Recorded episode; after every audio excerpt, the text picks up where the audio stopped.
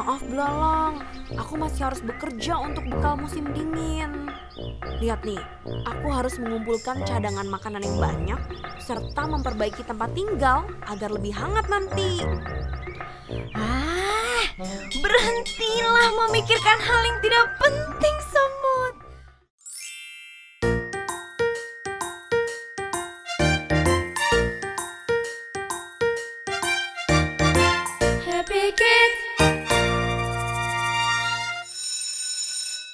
Selamat pagi anak-anak. Selamat pagi, Guyup. Kalian tahu nggak binatang apa yang terkenal sangat rajin? Ayo satu-satu bicaranya. Semut bu Wah pintar. Semut dikenal sangat rajin mengumpulkan makanan untuk kawanannya. Sampai-sampai ada satu cerita fabel nih yang menceritakan tentang keuletan si semut menjelang musim dingin. Yuk kita dengarkan sama-sama. Di musim panas yang hangat dan cerah Belalang senang sekali memainkan biola kesayangannya Sambil bernyanyi dan menari La la la la la la la. Main lagu apa lagi ya hari ini? Hampir setiap harinya Itulah yang dilakukan oleh belalang. Ia tidak terfikir untuk melakukan aktivitas lainnya Seperti bekerja atau bersiap-siap. Ayo, habis musim panas, musim apa? Iya benar, habis musim panas ada musim dingin. Tapi belalang sama sekali tidak mempersiapkan makanan untuk musim dinginnya Padahal musim panas ini sebentar lagi akan berganti ke musim dingin. Hujan akan turun dengan sangat lebat dan sangat sulit untuk mengumpulkan makanan.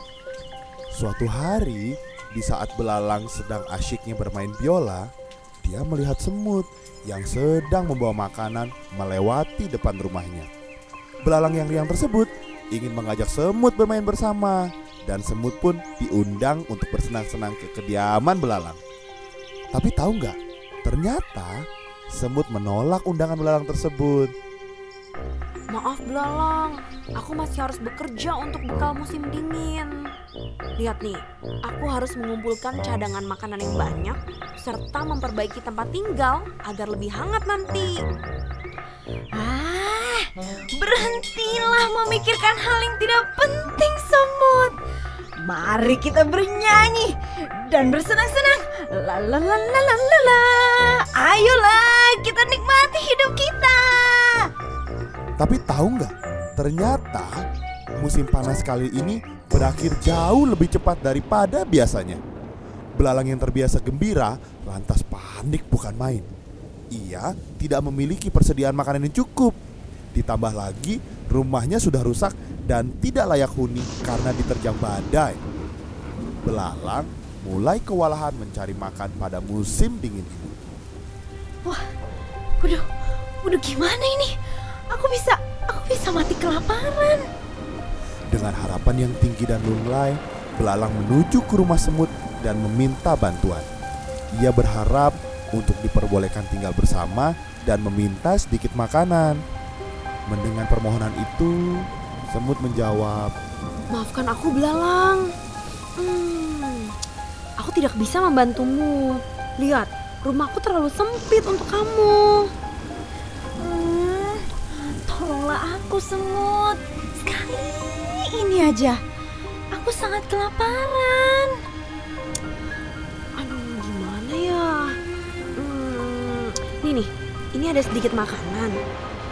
Tapi ini kali terakhir aku bisa membantumu. Mulai besok bekalku hanya cukup untuk keluargaku saja. belalang akhirnya pun meninggalkan rumah semut dengan rasa menyesal dan sedih. Andai saja aku mengikuti nasihat semut saat itu untuk lebih bekerja keras. Hmm, pasti saat ini aku bisa kenyang dan tidur nyenyak di dalam rumah. Jadi anak-anak sama seperti semut kita juga harus rajin ya supaya kelak kita bisa jadi anak yang sukses. Iya, Ibu. Aku mau rajin belajar supaya bisa jadi dokter. Boleh, boleh. Apa aja yang kalian cita-citakan itu bisa terwujud. Hanya saja kalian semua harus rajin belajar. Nah, ngomong-ngomong belajar, jangan lupa kerjakan PR-nya ya. Oh.